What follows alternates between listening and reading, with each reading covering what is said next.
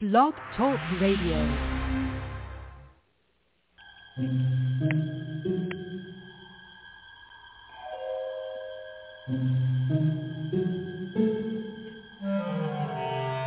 Archangels, ghosts, and Bigfoot, oh my. It's just another night for Supernatural Girls. Real stories, real answers to life's biggest supernatural mysteries. And now for another exciting interview with paranormal experts from this world and others.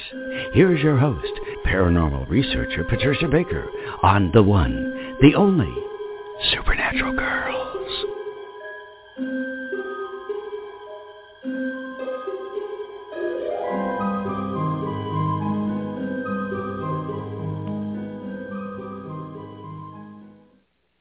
Welcome everyone to another exciting episode of Supernatural Girls Radio. I'm your host, Patricia Baker, and unfortunately my co-host, Patricia Kirkman, PK, is not doing very well tonight. She did something to her back. Her daughter called me and said, I'm sorry, but my mom can't make it to the show tonight. She can barely move. So anyway, sending out prayers and healing thoughts to you, PK and hope you'll be back by next week. But there's so much going on in the world today. We always look forward to hearing PK's numerology reading, and unfortunately we'll have to wait another week to hear what she has to say as we are slowly going to be walking into November. But right now we're coming up against Halloween, and of course it's Spooky October on our radio show. We do this every year, bringing the best of the best for paranormal stories and experiences. And tonight, I have a great guest for you, Rich Newman. And he is the author of a brand new book called Passport to the Paranormal, Your Guide to Haunted Spots in America. But before we go there to introduce and meet him, I just wanted to again mention, please follow us on Facebook and Twitter, MeWe. We're on all those places and make sure you give us a like and a follow so that you know what's going on and what's coming up on all of our shows. Now, one of the things we are actively looking for, and in case anybody out there knows somebody who's an expert in this, we're looking for someone to give us the latest scoop on Antarctica. Now, as you may recall, we had John DeSouza on, former FBI agent, talking about Antarctica a few years back. But after that happened, apparently all communications were shut down. People were uh, even not before that they weren't supposed to be talking about Antarctica, but after that they really were shut down and told don't talk about this or else. So we weren't able to get any more information. However, I'm hearing some rumblings, some other things coming out about it. I want to get them confirmed and see who I can bring on the air to give us the latest scoop because Antarctica I know is a big interest for our audience, big interest for me and PK. Uh, we like to stay on top of it. It's a top secret project down there. There's still military from all over the world that's there. And we're still wondering what happened with the film crew that disappeared, never to be seen again yet their film was found and not returned to the production company. So the government kept it, refused to return it. And of course, we'd like to know more about that expedition, what happened to those people, and what's on that film. We're going to do our best to see what we can find out for everybody. So in the meantime, make sure you're following us. And let me tell you what, these paranormal stories in this book are great. This is the perfect book for Halloween or to read any time of the year. If You just want to have a spooky story to read out loud. Um, it's or just read to yourself. It is a great, great book, and he goes state by state. So I'm sure your state's in there, and you can hear about and read about all of the places that you might want to visit or stay away from. It's up to you. So paranormal investigator Rich Newman, he's the author of many books, including The Ghost Hunter's Field Guide. That this is his latest. Again, it's called Passport to the Paranormal. And he's going to fill us in now with all of the latest and greatest in these 200 places. So, Rich, welcome to the show. Hey, thanks for having me. Hey, it's great to have you here. And what got you into this? What made you take a left turn down this path? I think it was all the uh, good old '90s TV shows. You know, watching unexplained mysteries and sightings and stuff like that. It gets you out, and it got me out looking around. You know, for haunted places around my area. At the time, I lived in Missouri, outside St. Louis. So we had a lot of really cool haunts there, like the Lemp Mansion and places like that, where you could go over there and check it out and do a little ghost hunting on the side and just dabbling basically, you know, into folklore and legend and stuff like that, and just and just loving it, you know. Oh yeah, yeah, I'm right with you. I love all that stuff too. But you've actually traveled. You said to just about every single state, so you've paid a visit personally to a lot of these places. Most of them in this one because the first book that I wrote for Llewellyn was called uh, The Ghost Hunter's Field Guide, and it actually had 1,100 haunted places in it, state by state. And wow. foolishly, I yeah, and I foolishly tried to go to as many of those as I could over about a three year period. And it was, you know, and it became impossible. So I ended up having to reach out to a lot of different ghost hunting groups and talk to them about some of their spookier spots in their areas, you know, and their experiences and things like that. So I could get that stuff into that book.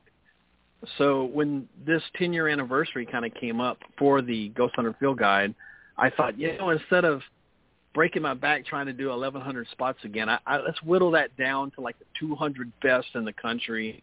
Um, most of these I will have actually been to, if not just at least been by there and visited, talked to the owners, and uh, just concentrate on what I kind of think of as like the best haunts in America. Well, that was a smart thing to do. My goodness, and it's a great book, and I'm thrilled that you covered so many spots in New England, which is where I am. So, uh, do you have any favorites in New England that you can share with us? Man, you know it's funny because like I hate that I sound like you know the uh prototypical ghost hunter who's going to just kind of you know talk about the cliche spots, but I don't know that you can really go to New England and not just love like some of the atmosphere and history and places like the Lizzie Borden house. I really just really love that place. And going to Salem to the David Hawthorne Hotel and kind of hearing the history mm-hmm. of that land and you know possibly being haunted by by one of the unfortunate ladies who was burned back in the day and then another really cool place and I kind of wrote a personal story about it in the book was I went to the haunted Shanley Hotel in, in Napanoch, New York. And such a serious spooky haunt you know like i would you know and they and they're pretty open for ghost hunters. So it's a great place for ghost hunting groups to just go rent the whole quote unquote hotel. It's really just a big house that's falling apart. And just ghost hunt you know and get that that yeah. full new england spook experience now you went there and stayed there right so what happened we were there we were there two or three days shooting with like i said japanese tv and they have this really cool kind of format they do for the TV show where they bring in kind of a sucker who has no idea they're going to a haunted place. Um, they say something like, yeah, it's it's kind of funny. They do like they'll tell yeah. them something like, "Hey, there's this great beer festival, and you're going to be like our spokesman at it or something." oh, and so they they fly in, they put them in a, a haunted room, and then we're you know in the next room monitoring what happens in there and watching all the funny reactions when things start happening to him you know oh my god so what did how did he react well you know nine times out of ten they're so tired that like when spooky stuff starts happening i kind of feel sorry for them because they have no idea what's going on and the shanley hotel is just one of those places where on top of the of the paranormal stuff where you you know we it's supposedly it's beleaguered by three or four different spirits that kind of date uh, everything from back to the early 1900s to just the modern period, spanning the lifespan of this house. But the the most well-known ghost being what they think is a girl named Anna. And so people hear voices and footsteps, and then you get the bangs and the knocks, and then this old house is kind of, you know, it's kind of falling apart, you know, so you get all the typical house settling stuff there too. So not a lot actually happened when the person was in there and we were monitoring them, but Uh-huh. after we were done shooting for the night, we were so exhausted. It was about five in the morning. So I just went Ugh. up to a random bedroom up in- towards the uh, kind of attic area, and they put these uh, journals in all the rooms so people can kind of talk about what happens there. And I just curled up on a bed and went to sleep. And the next thing I knew, I woke up and the room was, you know, that ice cold feeling when you know when Oh. something's going about to happen. Yeah That's right. and I just I sat up and you know and grabbed the blanket and then I heard this girl's voice laughing in the next room and I knew there was no one there. So I just got up and kind of creeped in there and when I got there there was no one there and there was the journal kind of sitting there like it had been pushed off the side of the uh, dresser and I popped it open of course and then there's all these stories in there about people who's actually encountered a ghost named Anna and one named Emma in this particular area. So I'm Uh-huh. pretty sure I got a, a nighttime visit from one of them. Oh, very cool. And it didn't frighten you because this is what you're after, obviously. You want to have these experiences. You know what? It's it's always context, isn't it? I mean, like you go to a lot of these haunted places and you feel like you're used to it, and most of the time, I think, yeah, you could visit there and experience, you know, this activity and just be totally cool about the whole thing. And then sometimes, just in the context of of the moment and not expecting it, and it just so happens, you know, you're standing in a dark room or something, and then something happens, and you're like, oh crap, you know. yeah. Here we go. Oh my. So yes, but what I like about your book too is that you tell people where to go. You, you can go to this place, like you mentioned this uh, this dilapidated old house, which they can rent out if they want to do their own ghost hunting. So it's a wonderful handbook for people to get, and if they want to do their own exploring. And I think there are a lot of people that are interested in this, and you've created a roadmap for them. That's terrific. that was absolutely one of the rules I had when writing the books was that I was only going to put places in there that people could actually go to because it used to frustrate me when I was really out there and there wasn't many good ghost hunting books around. I'm talking I'm I'm talking about the 90s now and, and or maybe even the aughts, but there just wasn't a lot of great location kind of books around and then when you would actually get one, it would end up being private property or it would be a cemetery, which I personally don't really like to go to a lot, just for you know respect of the people buried there, and and vandalism that occurs when you start writing about cemeteries being haunted, and right. I just got frustrated with those kinds of books. So when I'm when I got the deal to make this book, I was like, every single place I'm putting in there, you can go to it. Like even the book with 1100, you can go to all 1100 of those places. Gosh, that's amazing. Well, that's great. Thank you for doing that for everybody. So I'm not a big ghost hunter. I do like to, you know, when they turn up, have a little conversation, but I don't go actively looking for them like you do. You're much more adventurous than me. Oh come on, you know you like to do. you'd like to do the EVP work? I like EVP work. Yeah, I, I think it's a lot of fun, and certainly the technology has grown tremendously around it. Oh, for sure. Well, you remember in the well, I mean, in the old days. I don't know if you remember or not. So, but in the old days, you know, when digital recorders kind of started first coming around, a lot of people didn't trust them. There were people saying stuff like, "Oh, you know, you need that white noise of the actual cassette tape, you know, for them to imprint their voices on and things like that." And yeah, even some yes, of the I do remember that. yeah, yeah, you remember that? Yeah, and, and even like one of the Mhm. biggest pioneers in EVP, Sarah Estep, she used to use that old school reel-to-reel recorder with you know a long microphone on a cord to capture voices. And she was one of the very first ones to kind of come out and say, you know, no, this digital recorders they're they're pristine and they're too clear, and it, you know they won't have any sort of mechanism upon which you know to leave any messages behind. But what we really found out was the digital recorders actually recorded much clearer because the microphones are better, the audio recorder is better, the the recording format is better, and it actually made EVPs, you know, a lot easier and better to work with.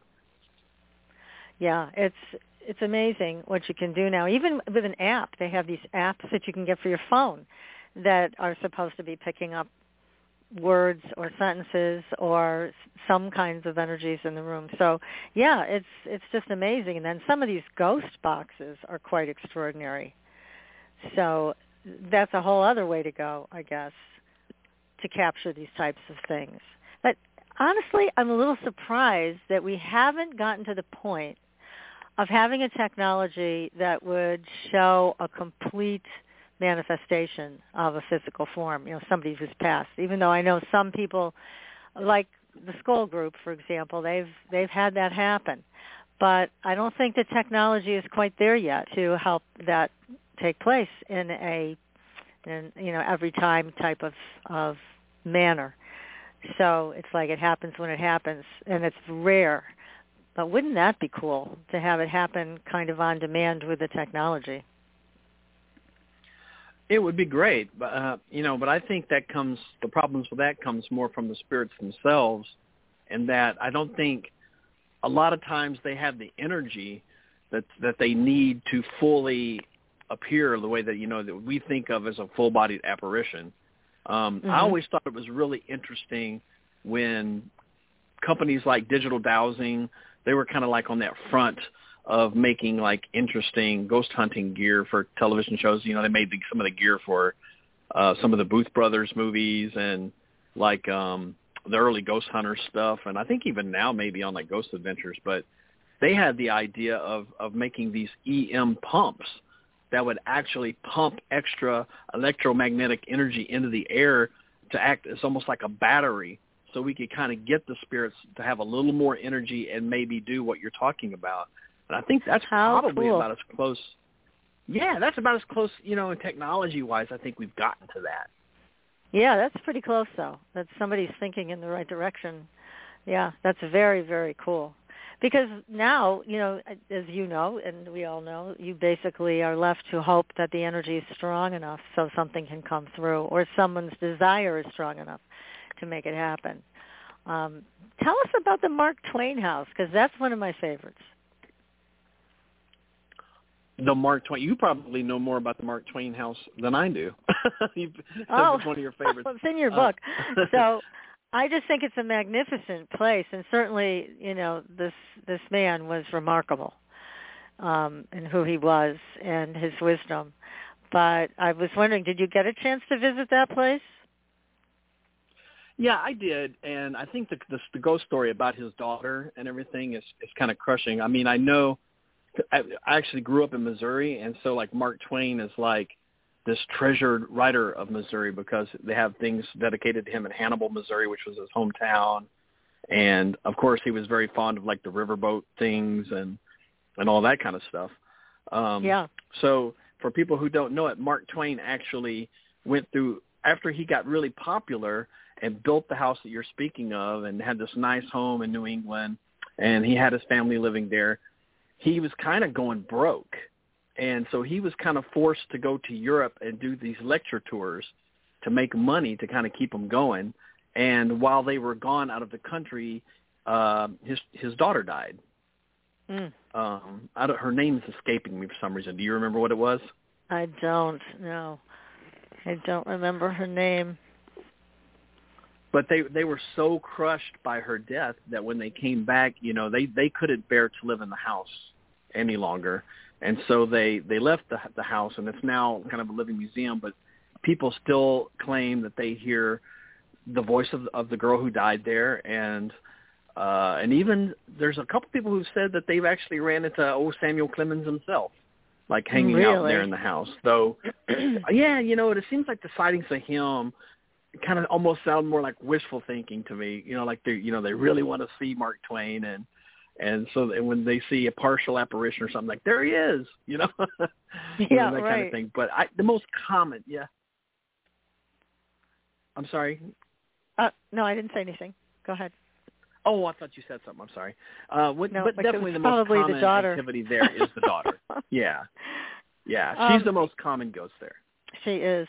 Yeah, I, when I visited the house, I was really struck by the beautiful architecture, and obviously they've done a great job keeping it up.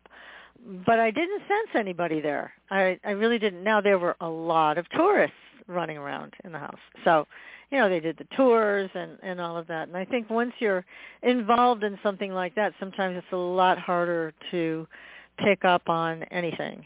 Um, you know, seeing or hearing spirits um, because it's such a dominant energy with the tourists walking through. And so I didn't sense anybody there. Not to say there wasn't, but it was a lot harder to sense anything. But I just love the house. It's it's an amazing amazing place and certainly his memory and all of what he wrote and said is is terrific. So anyways, that's why I wanted you to mention it and maybe people nearby will go visit. So Oh yeah, and I, and I love how they've kind of. Well, I was going to say that they. I love how they've romanticized that ghost too, though. You know, anytime that you go somewhere and they kind of have, I think they call her the lady in white. And yes, so, uh-huh. like anytime you have like a lady in blue or a lady in white or something like that, you can really tell that you know a place is sort of embracing their haunted history instead of you know trying to hide it, which is always a plus for anyone when they're trying to visit you know a haunted place. Yes, now, now that's more of a mild uh, place to visit. But what's your spookiest place in your book? I think that probably the spookiest place is, you know, again, context, because, you know, spooky to us, you know, one of us may not be spooky to someone else, but I think some of the places uh, where you can definitely have a higher chance of activity and some of it kind of, you know, having a little bit of a spooky context with a backstory – so I would mm-hmm. definitely say like the Crescent Hotel in Arkansas.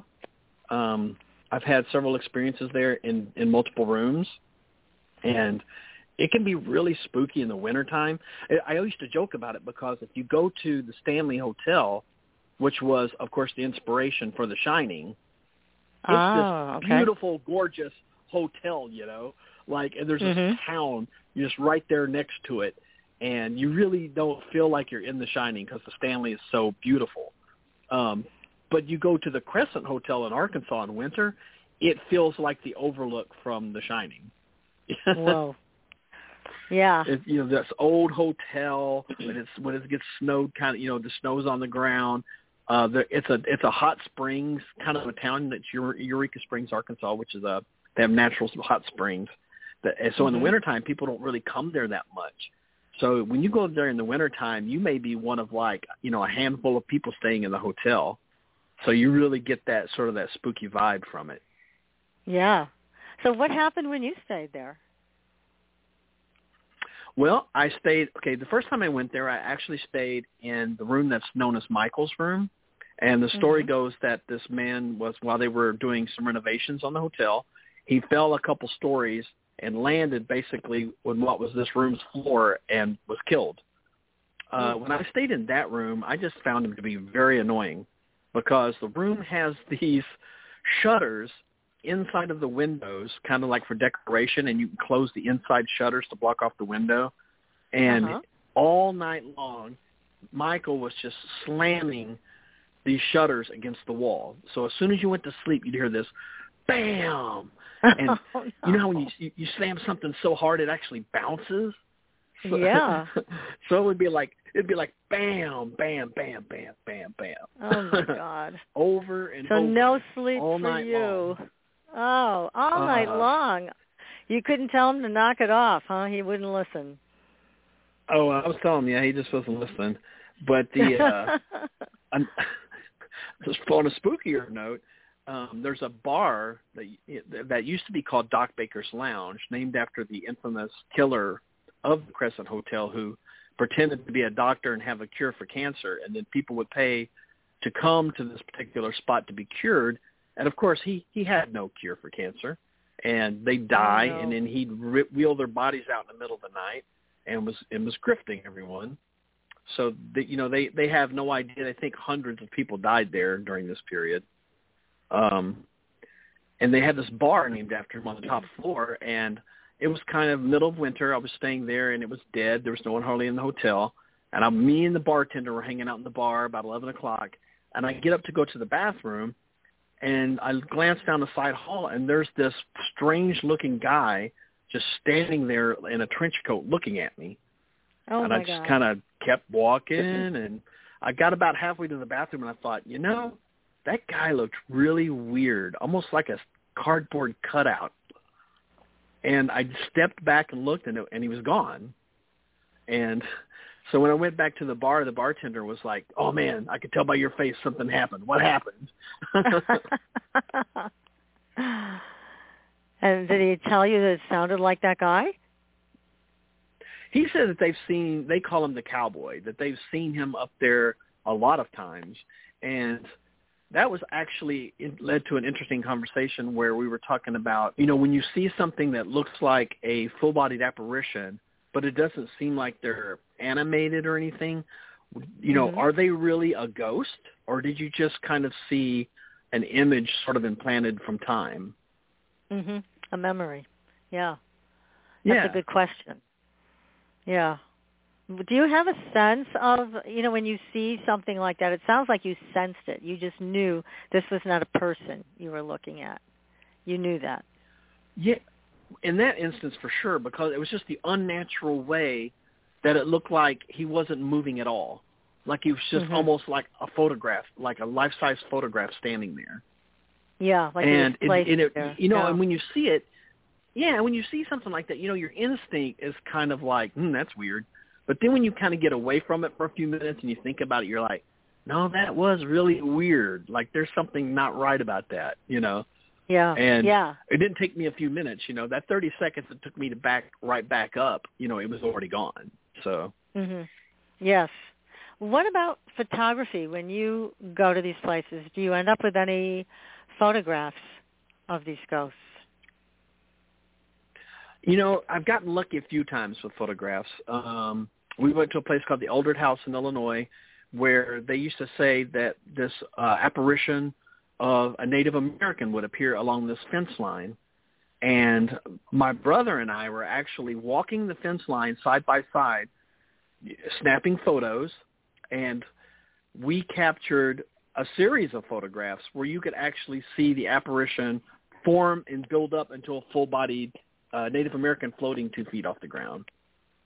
So Wow. it was like the first photo was like this little red blob, Mhm. and then the next one it kind of almost like a red smear in the air.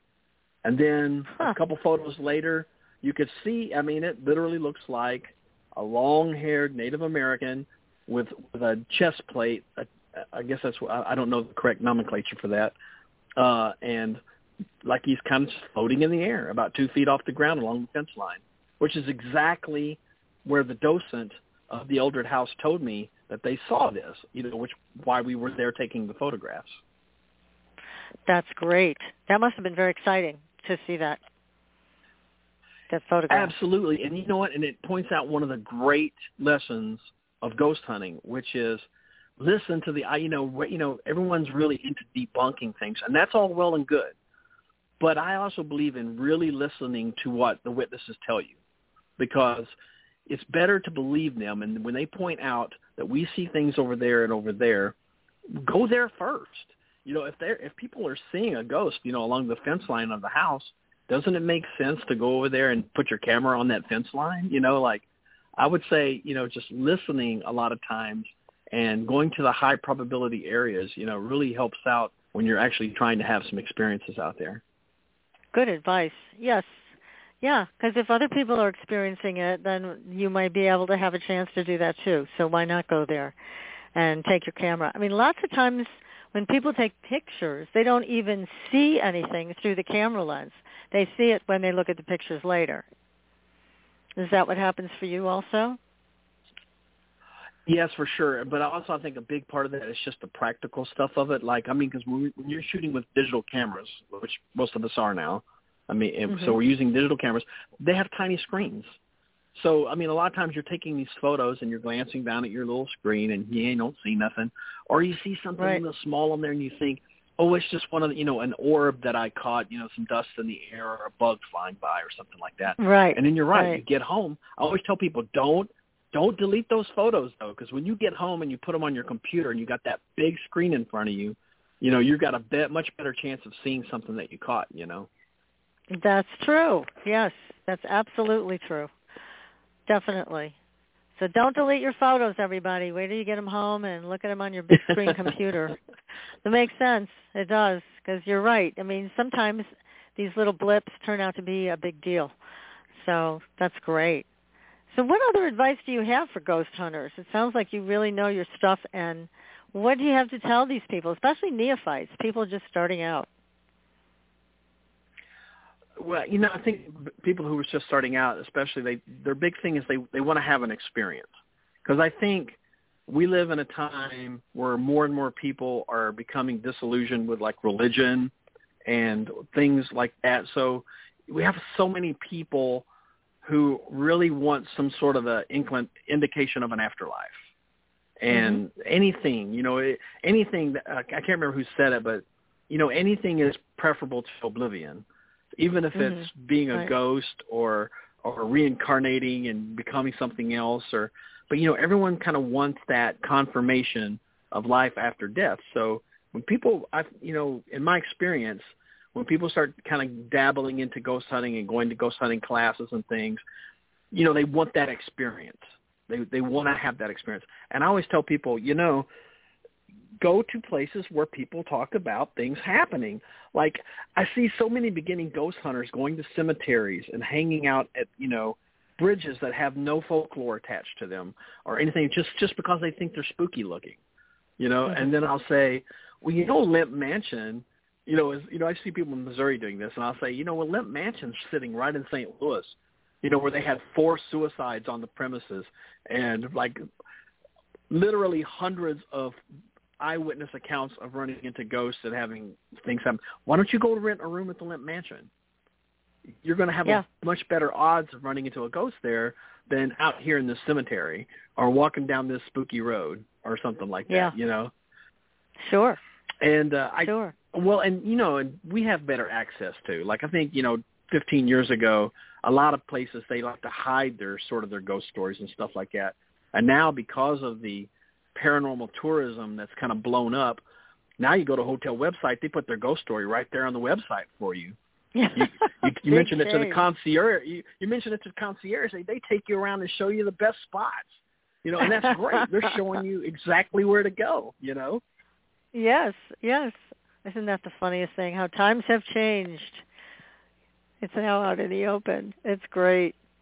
Now, Salem, you said is. is one of your favorite places. Tell us about Salem. What do you think of it?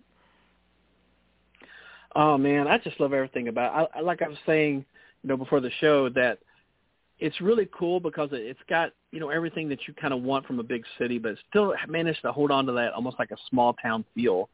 And coming from the South or the Midwest, you know, whichever you want to view Memphis, Tennessee, where I live now, um, when you think, you know, when you live down here and you think of New England, you sort of have very specific images in your mind. And granted, for me, most of those are coming from like H.P. Lovecraft and Edgar Allan Poe, but um, you still have, you know, these images that you think of as New England.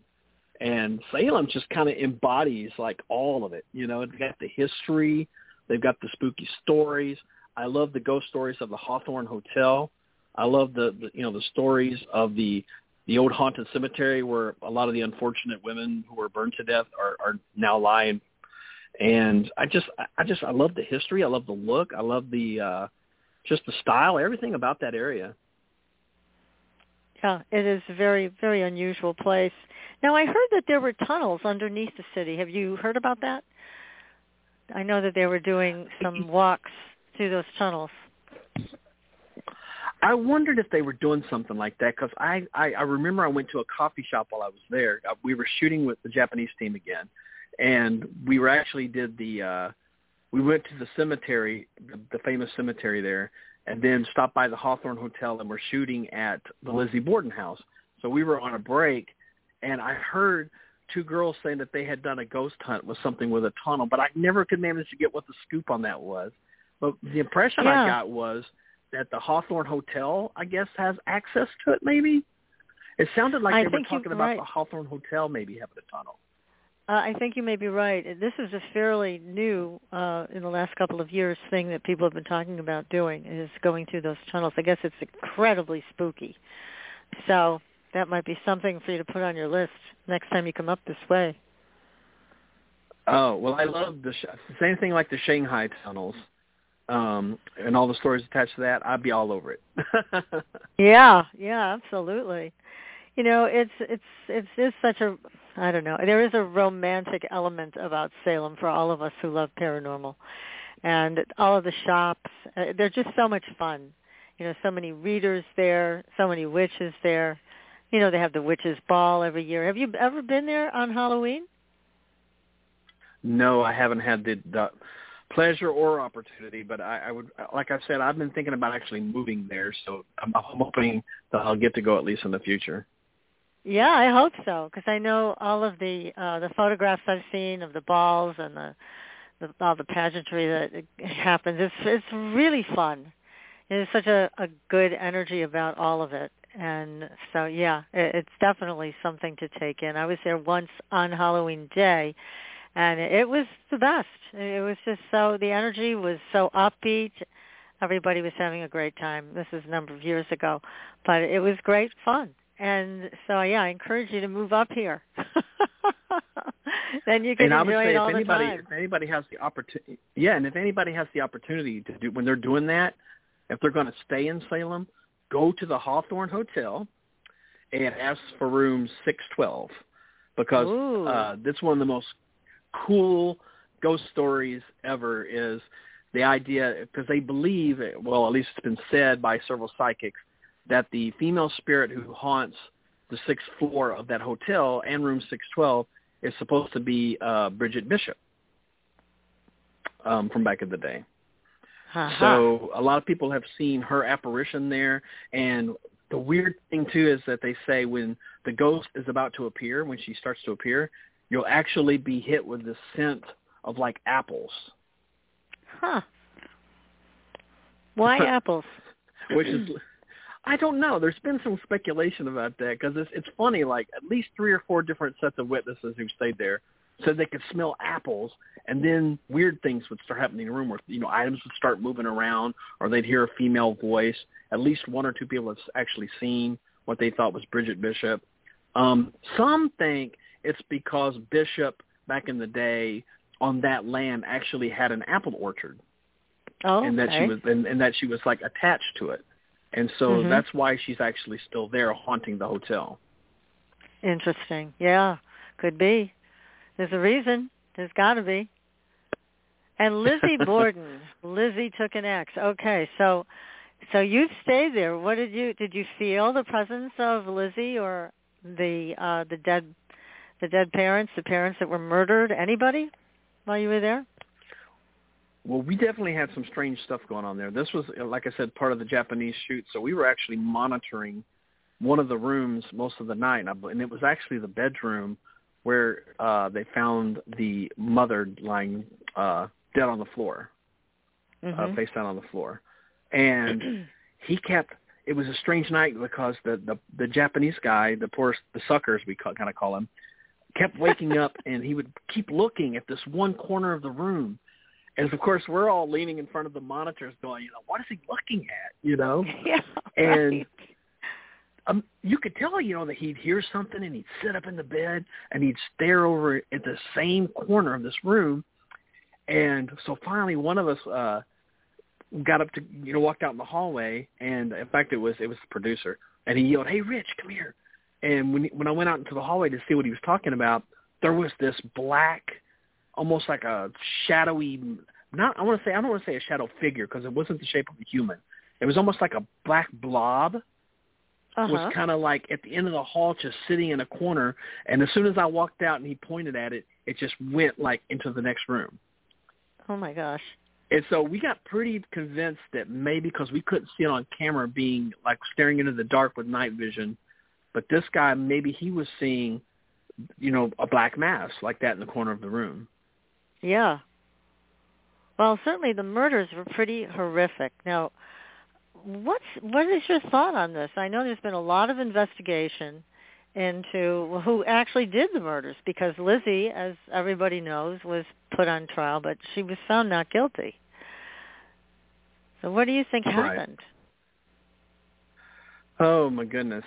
Um, I don't know. You know, it's funny. Like the the, the current owners of the house, when they were kind of giving us the rundown of the whole case, said, you know, how some people believe that Lizzie done it, but some had also believed that the maid had done it, and uh, there's a couple other suspects uh, that they had in mind.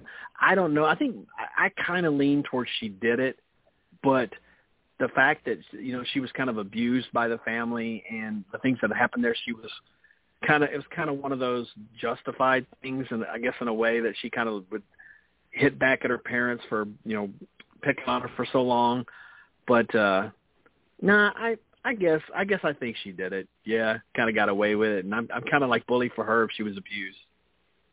Yeah, I think a lot of people have said she had uh somebody help her, that she couldn't have done it all herself, which kind of does make sense. It might have involved two people, um, whether it was the maid or somebody else. But yeah, there's been so much speculation over the years about who who actually killed those two people. But yeah, they sounded like they were pretty horrific to her and molested her and I mean, my god, that creates such an incredible Yeah. rage. So, yeah, it's it still fascinates people today. Now she left that house though. She didn't die there. She went and moved somewhere else within Salem, right? Or was it Uh-huh. outside of Salem? It was outside Salem. She she ended up moving with her, she living with her sister um, when it was all over, and she just kind of I think she changed her name and just kind of stayed away from New England as much as possible.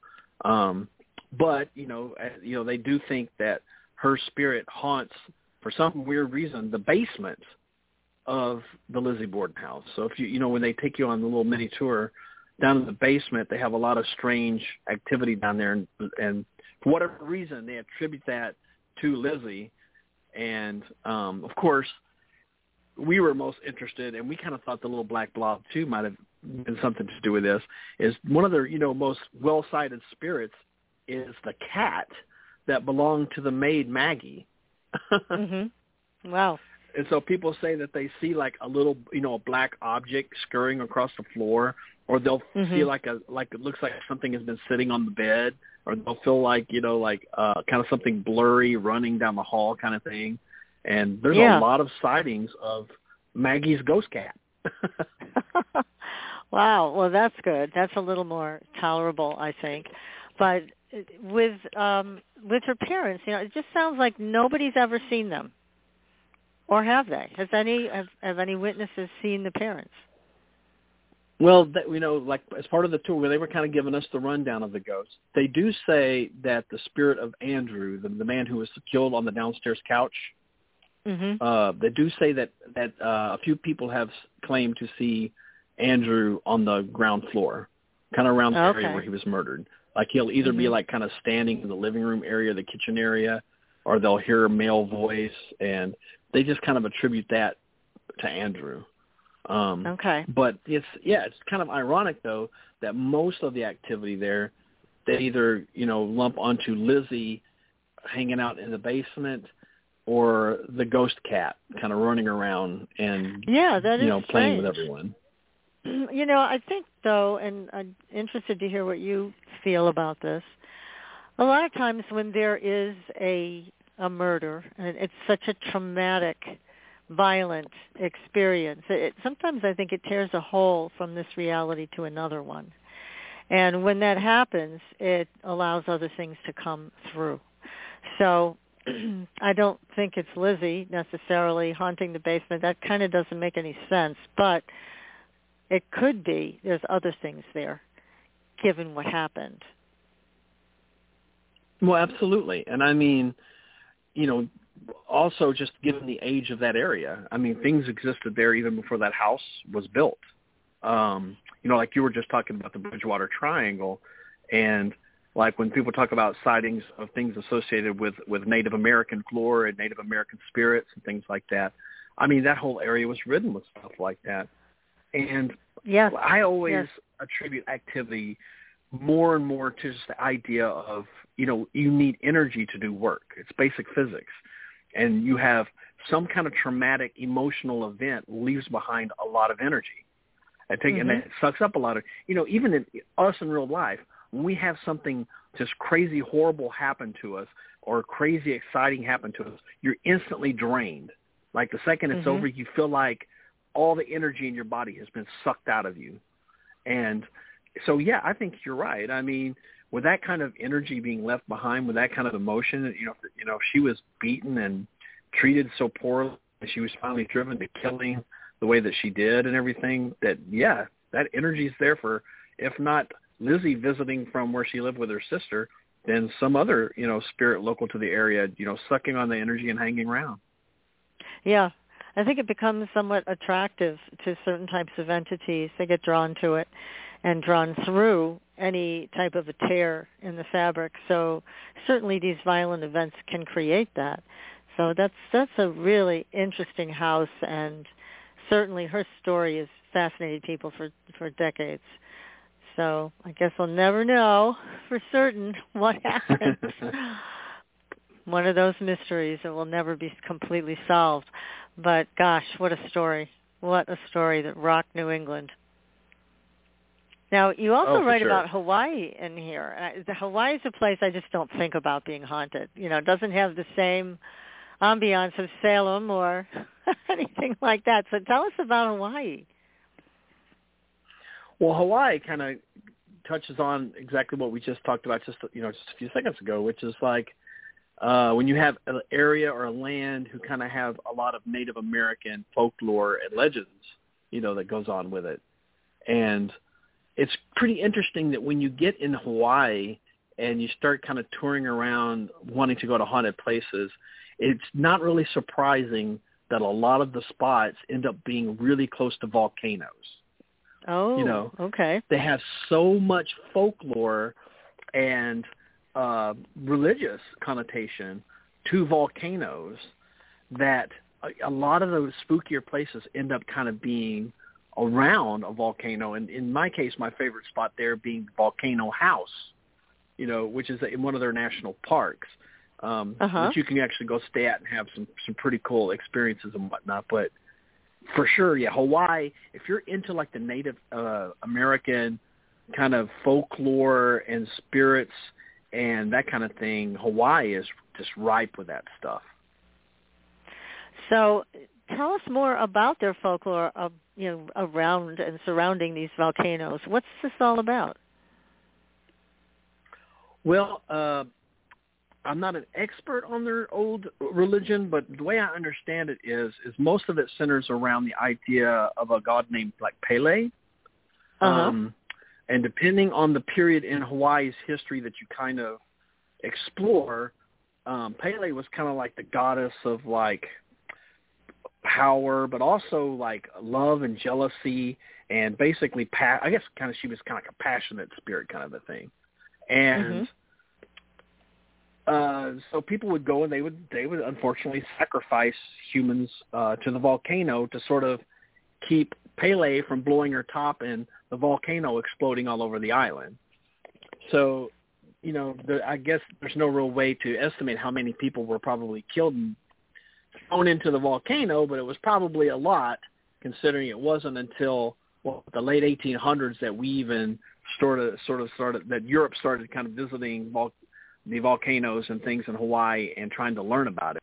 So Yeah. um, a lot of it stems around the idea of sacrifice to the volcano, the spirits who kind of stuck around because of dying there, and the um, little Native American folklore creatures. Like they have these little fairy almost styled creatures that hang around in uh, Hawaii that they attribute Mhm. to like playing jokes on people and plaguing them and almost acting like poltergeists in houses and stuff like that. Ooh, okay. That's interesting.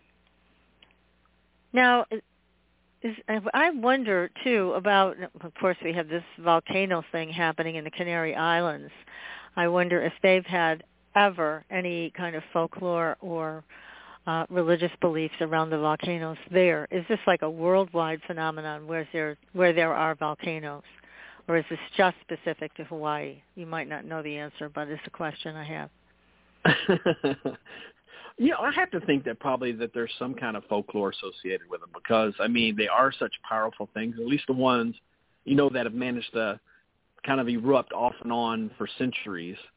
Um, that the Native Americans or natives, whoever, whatever country we're talking about, with these uh, volcanoes, I'm sure that they have some kind of folklore. We can manage to attach folklore and urban history to almost every bridge in America, and I wrote mm-hmm. a whole book about haunted bridges, then I'm pretty sure that probably every volcano in the world has a fair amount of folklore attached to it and, and spooky stories. oh yeah, yeah. I would think it's again because of the power of it and the fire and you know, oh my God, there's just so much energy around this. But certainly the one that is happening in the Canary Islands right now, La Palma, is is very concerning because its effect is not just localized. It's uh, it could be much more damaging. And it's just an interesting interesting thing as we're talking about Hawaii and everything that has grown up around their volcanoes.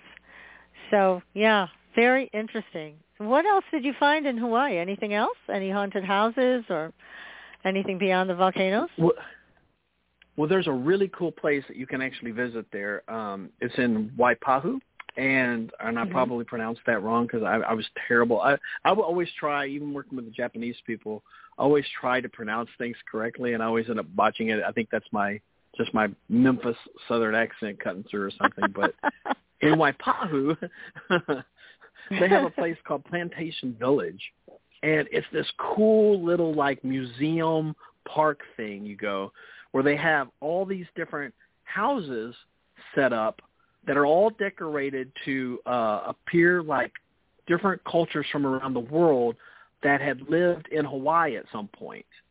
Um, either as they were there because they were migrant workers or they were immigrants or things like that. So when you're going through, there's like you know, there's like a mini Japanese house, you know, like how the Japanese migrants worked. And then there's like this mm-hmm. mini, you know, all these different ones there. And some of them have just almost horror movie level scary stories about them. And you're kind of walking oh through and they'll tell you about them, you know, on the tour. So if you go on the tour there, ask for the ghost stories because they'll give them to you. But uh, and there's then, a Puerto yeah. Rican house there uh-huh. where they have a doll on display and there's a spirit there that likes to play with this doll and we were staring at the doll and we had just left the building we heard from inside the house this kind of oh from everybody.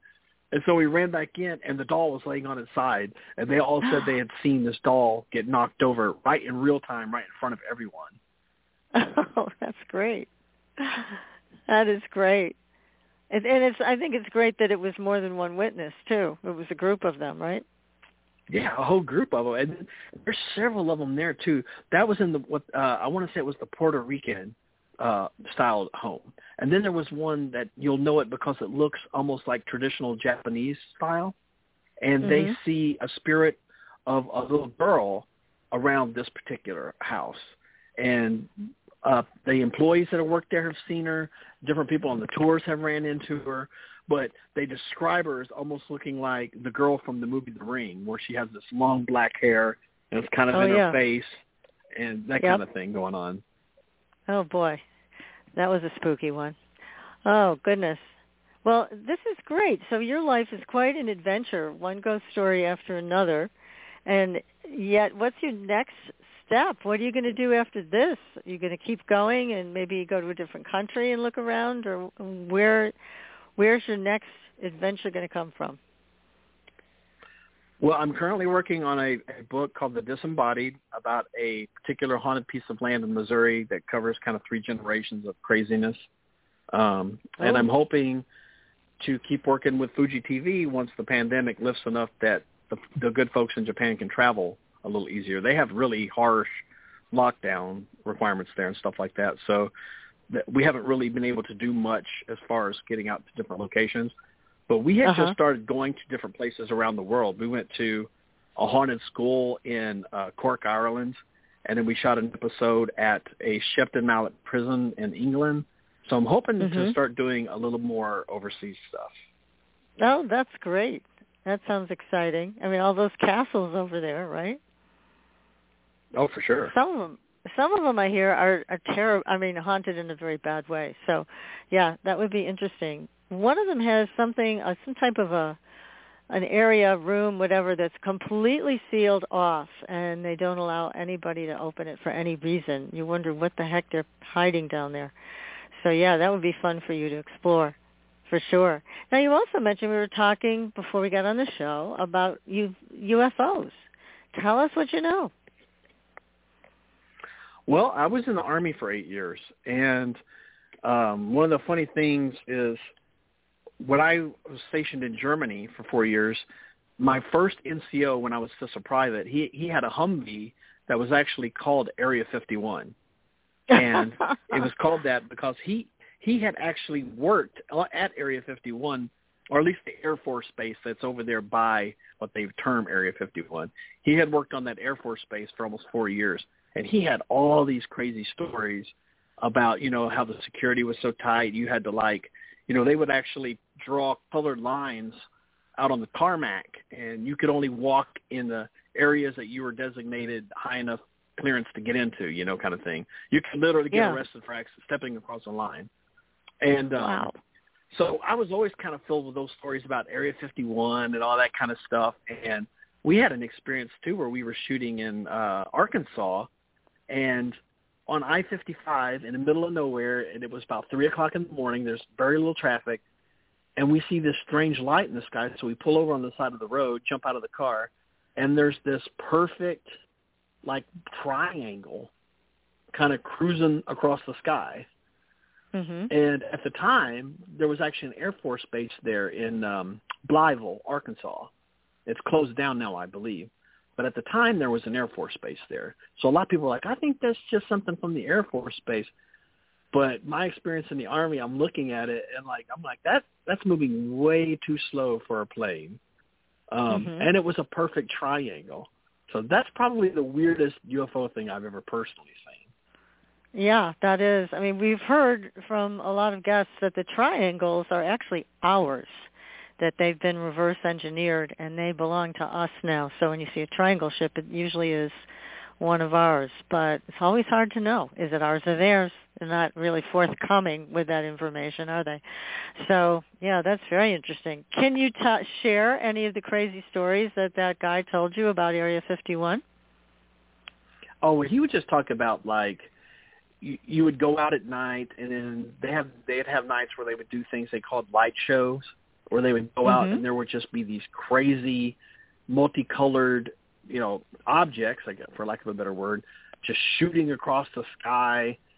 They'd go one direction, come to a complete halt, and then reverse and come back the opposite direction. And they just had, you know, things that you know planes can't do. You know, like stop in midair. You know, and um, right. yeah, and just you know experiences like, and, and sometimes he said they would go, they would leave the barracks and go out and they'd be watching the stuff, and then the MPs would have to come around and say everybody inside, everybody inside. They basically would like black out the area so no one could see something that was coming, you know. And he said you didn't dare try to sneak out because they would they would prosecute you and throw you in the brig, you know. And God, um, unbelievable. Yeah. yeah, just crazy, you know. And even him being Army on an Air Force base, um, which means he was, you know, he he probably reported to a much smaller unit. Uh, they they couldn't get away with anything, man. And he also talked about the security there that was ran by a private firm, um, almost like Blackwater. That they were the one, they're the ones who sit in those infamous, you know, the SUVs watching out over Area 51 for anyone to try to sneak in and all that kind of stuff. And you know, it's not you know it's not all happening for nothing. No, I mean they're keeping us out for some reason. They're keeping everything under wraps for some reason. They don't want us to know about what they're up to. So that's why I always ask, you know, when people come on the show and they've they've met somebody from there and they've heard some stories, I always ask them maybe we can get some new information because we we all want to know. It's we're tired of the secrecy. I'm sure you are too. And it would be great to have some truth come out once in a while instead of us always trying to guess. and what Oh, they're well, up to sure. and what their relationship is and and all of that. We've lost, as you mentioned, so much trust. You mentioned religion and so much trust in our government and everything else that goes with it. So it would be nice to know some truth about UFOs and alien civilizations. But certainly ghosts are right up there for, I mean, there's a high number of people. I think the last poll I saw. Are you familiar with any of the poll numbers that say people believe in ghosts? Is it 60% now? I think it's pretty high. Oh, uh, it, that wouldn't surprise me. I'm not familiar with it, but I'm I'm never surprised when people say they believe in ghosts now. yeah, I mean it's it's definitely something that's it's more accepted to talk about. Ghost hunting, as you mentioned, has become a business, and you do have ghost tours in your area in Memphis, don't you? Oh yeah, we have a great local one that does downtown Memphis. Uh, you get to go to places like the Peabody Hotel and uh, a few other little haunted spots around the downtown. And then we have a couple of really good spots if you just want to get away from the downtown area uh, that are more associated with like the Victorian era. Um, we have the mm-hmm. Fontaine House and the Ghost of Molly.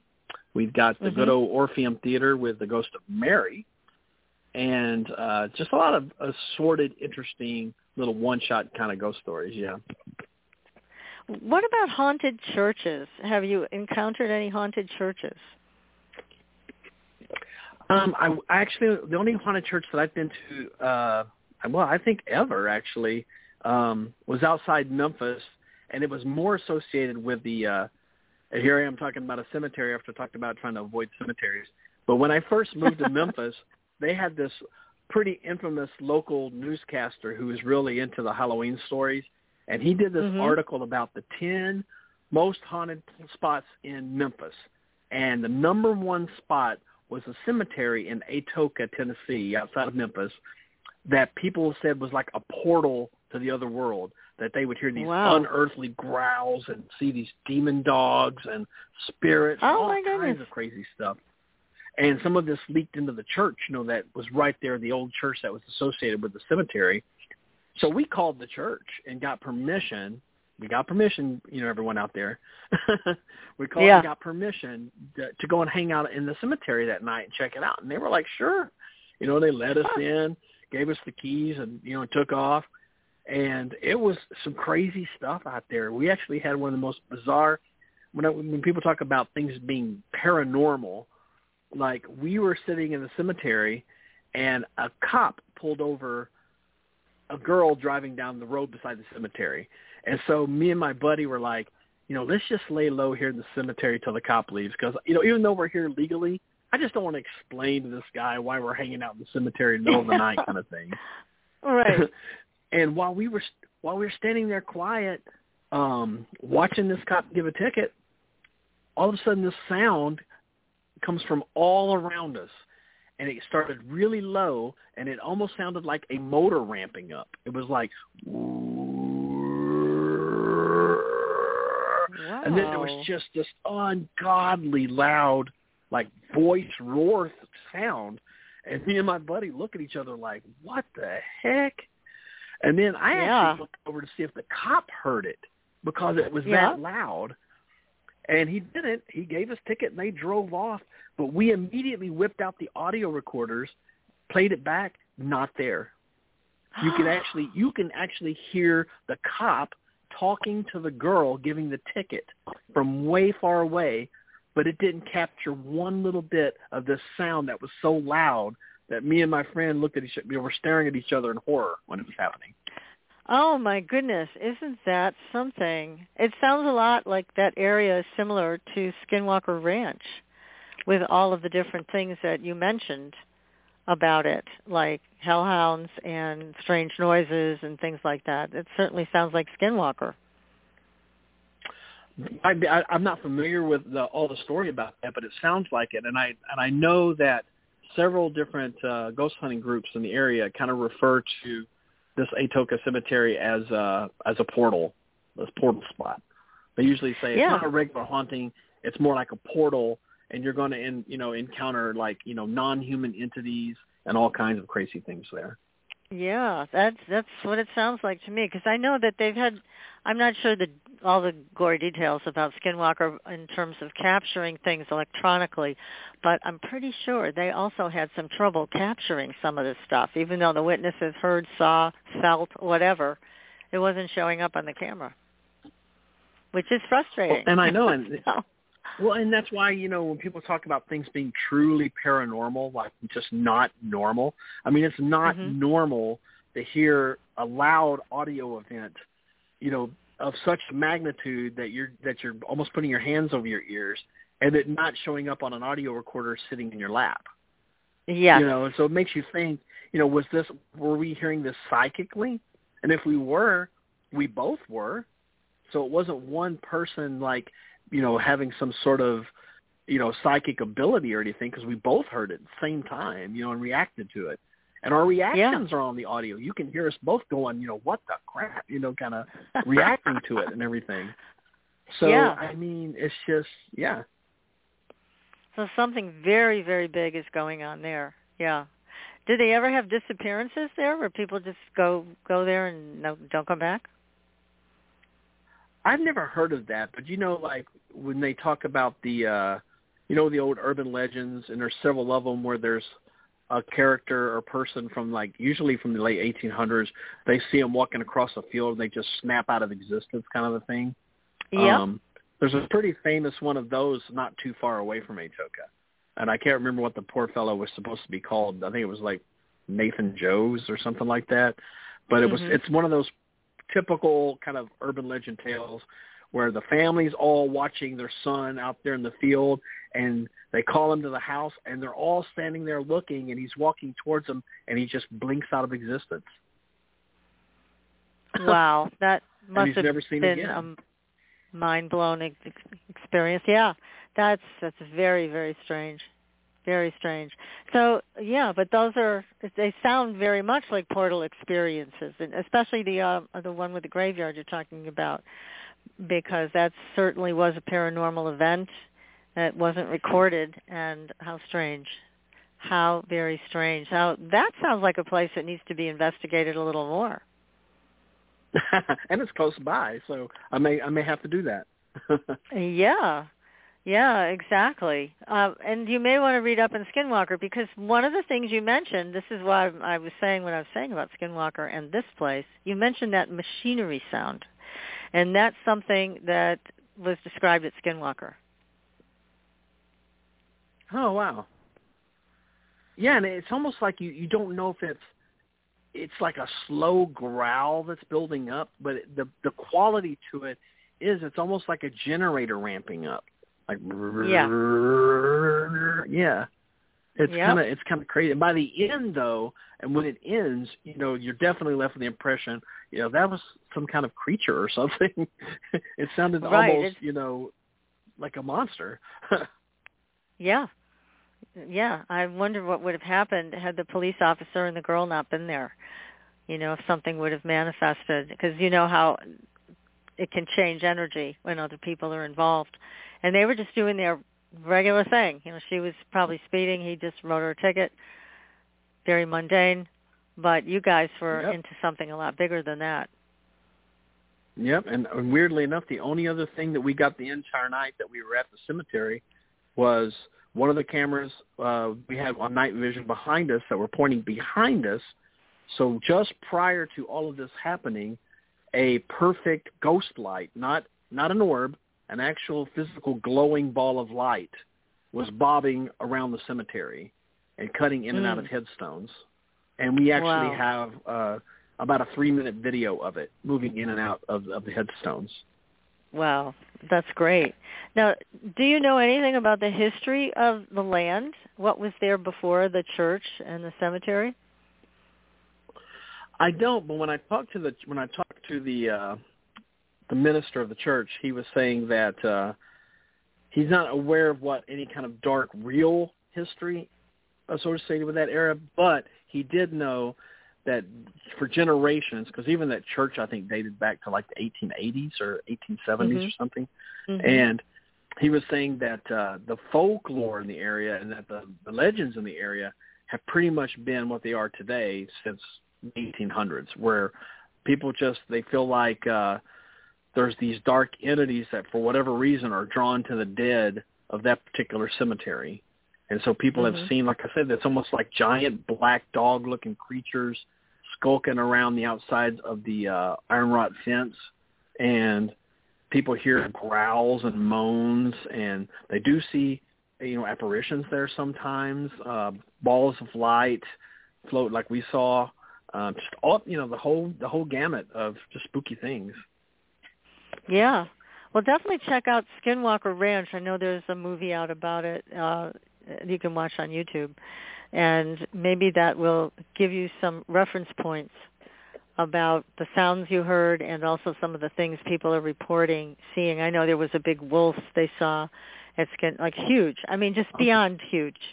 You know, things like that, creatures. You know, things that are like you talk about the big dogs, like hellhounds, and here they had this Okay. enormous wolf that just came sauntering over to them. Uh, so, So it was is it unfazed like a by bullets. Okay. So is it almost like a what is it like a Wendigo type of thing, like with Native Americans or something like that? You know, I'm not sure if they finally identified it as such, but they did say that for some reason, oh, I know what it was. The wolf grabbed one of the calves, I think, by the head or something, and they were trying to get it away from this wolf, and they shot at the wolf, and it was they hit him, and it was totally unfazed. It had no effect. So Hmm. it's interesting, you know, when something comes in from another dimension, our weapons apparently don't have much of an effect, if any, on it. They they didn't have those silver bullets. They must have needed them, yeah. And they've had other things happen, like all these prize cattle or bulls or whatever they were. Um, they left these people left the ranch. They came back, and all of these these bulls were like crowded into this trailer. They have no idea how they got in there. And they had a hell of a time getting them out. There was really no way to get them out. I forget what they did to get them out. But yeah, I mean crazy stuff. Like they were just lifted up and placed in there somehow. So time and space take on a very different uh, connotation when it comes to mixing these two realities together. So I would imagine you may encounter something similar if you spend enough time in this this area. I guess I I have wonder to decide pre- if, if I want to encounter those. I know. and and I wonder if if any of the personnel at the church have any more stories to tell you about it because they're there all the time, right? They are, but you know, you get this feeling. You know, a lot of times when I've ran into this a lot, especially dealing with clergy and stuff like that, because a lot of uh, denominations they really don't want to acknowledge the idea of ghosts and things like that. I've I've had, you know, some pretty interesting old churches turned into like living museums, and when I would contact them and say, hey, you know, we just want to document your ghost stories, and you know, you guys kind of exist off tourism, you know, it'll drive some interest in your place and then they will flatly say something along the lines of, "The only spirit in this place is the spirit of the Lord. Goodbye, sir." Oh, hang up on you. okay. You know? Whoops. right. Yeah, exactly. Oh, that's too So I've. I've kind of had bad experiences, like a lot of times dealing with a lot of clergy, especially trying to get paranormal stories out of them. Yeah, yeah, understood. now, uh, I have a question from the audience. It was just texted over to me, and it is, have you ever encountered an evil spirit like a demonic one? Those tend to be a lot more powerful and a lot more frightening. Ever encounter anything like that? Well, I've definitely been to places where they say that that the uh, spirit activity there or the ghostly stuff is attributed to a non-human entity. Um, and I wrote a whole book called Devil in the Delta about a case in Mississippi where they believed they had a non-human entity in uh, their home. So yeah, I have had a little experience with this kind of stuff.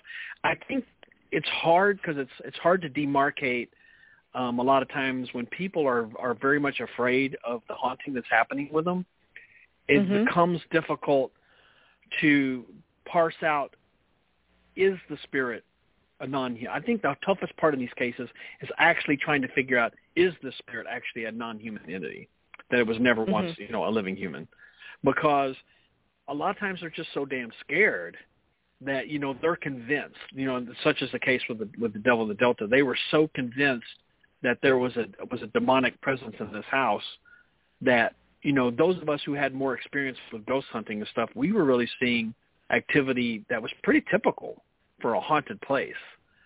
Mhm. But they were just so dang scared that they just couldn't believe that the level of fear going on in this house and all the things that were happening could be the spirit of one of a human. Um, so I've had some experience, you know, like I say, where people, you know, kind of think it is, and sometimes you do get that vibe of just almost evil, like it's just truly frightening to be there. And you kind of, uh, I remember going to the Deason House in Mississippi, and there was uh, a spirit there, and I was standing in the dark trying to plug a lamp. You know how when you're standing in the dark trying to plug something in, and you're feeling Yeah. around like, come on, go in, dang it. And it felt like something cupped their hands over my ear and kind of just went, uh, like that. and it was all I could do just to like, you know, keep it together and kind of stand up and walk out of the room, you know, kind of. But that night, we just kept seeing a dark shadow figure around the house, and we had to sleep there that night. And we ended up stationing these beeping EMF detectors in rooms to kind of give us an alarm if something was coming towards us. And this one particular room, you were laying in your sleeping bag on the floor, and you could see in the dark in there, one of those EMF detectors would start blinking and lighting and beeping, beep, beep, beep, beep, beep, beep, beep, beep, beep, and you'd look down there, and it was so dark, it was darker than the room. You could see Oh, a black God. figure just sitting in that room, like staring at you sleeping, Oh, and it's setting off the EMF detectors. And it's that kind of experience is pretty dang frightening. that is. That's very, very frightening. That, that's very scary because now you're getting confirmation that there is really something there from your own equipment. So yeah, that that's that's really something. I think in the experiences that I've had, it's, most of them have not uh, something that would be too frightening. However, there is an element where you get startled. You know, where sometimes you're just not expecting it. Like I'm sure you didn't expect something over your ears like that. And that's that startling thing. It's like it's one thing to see an entity or for me to communicate with with an entity whether it's human or not that's easy for me but if something startles me especially if i'm sleeping that's a different reaction so Oh, for sure. Very like, different like thing we talked at the beginning of the show. You know, the context. It's that. It's all in that context. You know, I, I've gone into places and, you know, the people there are are frightened, and they'll say, you know, I walked in the room, and as soon as I walked in the room, it slammed the door. You know, to me that you know the spirit wants us to get out. You know, it's angry at us, and then I'll say, but yeah, but look, you know, it may only have enough energy to push the door, and it just wants you to notice them. What if the ghost Right. is just trying to get your attention? You know, you're you're reading into an event that has no emotion. You know, it's just a door shutting. You know, so it, you know some Yes. of it is exactly what you're talking about. It's that context, and I'm quite sure in the middle of the night you get up in the dark and you go to the bathroom and you're walking back, and then you hear a voice go or a door slam next Yeah. to you. It scares the crap out Right. of you. yeah uh, yeah it's like You wait know? a second this must be happening now so yeah yeah exactly that that is a, a very true i remember one time i was when this is years ago and becky andreasen and i were uh working on some projects together and uh i was sound asleep but i felt something on my neck and my back and kind of wrapped its arms around me and they weren't human arms and it startled me so much out of a sound sleep that I screamed, Becky. Now here I am in New England. Becky was in Virginia. And suddenly I was in standing in her kitchen. And I was like, shit, now I'm going to have to fly home in my pajamas. because I am now in Virginia. so Right. uh, anyways, um, it, it was that real, and uh, it, but it was so funny. And the next morning, when I talked to Becky, I was like, "Does your kitchen look like this?" And I described it. She said, "Yeah." And that's where I always go and talk to people, is in my kitchen late at night. So it, it was very interesting experience, but it was one of those. that started with being totally taken by surprise and startled by something kind of slimy um, that I did not expect, and so yeah, You're right, context. And then the other thing I just wanted to share with you is some of the people we've had on the show that have had some really big time hauntings in their homes, uh, well documented. It is their reaction that makes such a difference. And you've mentioned this too during our conversation tonight. And the people who don't get freaked out, you know, the people who keep their wits about them and just treat it like it's a it's a normal experience that's coming out of the paranormal. We're not going to let this throw us off they're the ones that end up with the best experience of all because they get the facts, they get the experience, but they don't get terrified by it to the point where they're driven out of their home. You know, so many ghost stories we see where they had to leave the home because they couldn't deal with it anymore. But these are so often people who are uh, almost hysterical about it. You know, they can't they can't integrate it. Right. And and a lot of that you know has a lot of times to do with religion because they are being told there's no such you know people that I know especially that are Catholic is there there a lot of Catholics are so staunchly uh believes that ghosts don't exist. So, you know, and the Warrens were sort of famous for this, where they would go into a place that was well known to be haunted, but then they would turn around and look at the camera and say, it's a demon. Because ah. their religion really didn't have room for ghosts. So mm-hmm. if something was in the mm-hmm. house doing stuff, it was a demon. I mean, you're a Catholic. You know, there's angels, there's demons. You die, you go to heaven, you go to hell. There's no ghosts hanging out here. You know, if there's something in this house and it's doing things, it's a demon. And you know, and this came to bite the Warrens on the butt many, many times because they would go in places like the Snedekers and the Smurls and all these other families, and they would be belabored with a ghost, you know, and they'd go in yeah. there and start investigating and then next thing you know, they're talking to the press saying that there's a demon in the place and they got to bring in an exorcist. And the family's infuriated because number one, they wanted some privacy, and number two, they don't believe that it's a demon. And when the case is all said and done, the Warrens get a book, and the family is suing them, you know, Ooh. for for destroying their life. But people wow. don't know it, but the Warrens were sued over many of the cases that are now becoming movies and all this stuff like the Snedekers no and the Smurls. A lot of these families ended up suing the Warrens and winning because really? of this exact yes, this exact pattern of taking you know kind of what is a normal haunting and making it something more nefarious. But I think more than anything, just the way that they would come in and instantly call the press in on them. You know, and a lot of times they just didn't want they wanted help they didn't want the press hanging out and ma- writing more articles about them, and so right. they would end up all over the news and everything. Yeah, and you know, well, I mean, the Warrens have been sort of accused of this a, a bajillion times over the years, all the way back to the Amityville horror case. Mm-hmm. So, yeah. But oh, I had no know, idea though that they had that, been like, sued. That's fascinating. Yeah. Oh yes, oh yes, yes, yes. And I think they even talk about it if uh in the movie for I want to say it's the uh the first Conjuring like when you actually Yeah. read about the uh the family, the Perron family that lived in the house and everything. Uh, Mhm. uh, Mrs. Perron has been very vocal and very candid about her dealings with the Warrens and the ensuing legal battles and things that happened after that case. Yeah, she's been on the show, Andrea, and I I don't recall her talking about uh that aspect of it, but I don't doubt it given what you just shared.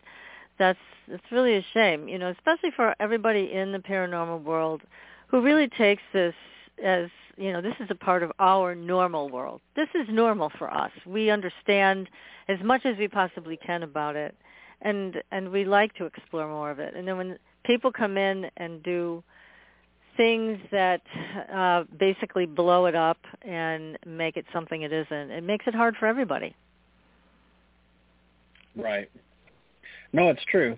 And I mean, and a lot of it is, you know, I talk about when sometimes when you're investigating, especially as a new ghost hunter kind of thing, you have to be careful to kind of not sort of bend the narrative to what you want it to be.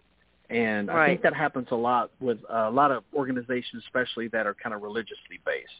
They go in mm-hmm. and, you know, they're very vocal about the religion and things like that. And then they go in and no matter what the the active activity, you know, the haunted activity is in the house, they're trying to make it into something religious, and they're trying, they're already sort of bending the narrative to fit what they want it to be, kind of thing. You know, and that and that's just a dangerous thing to get into.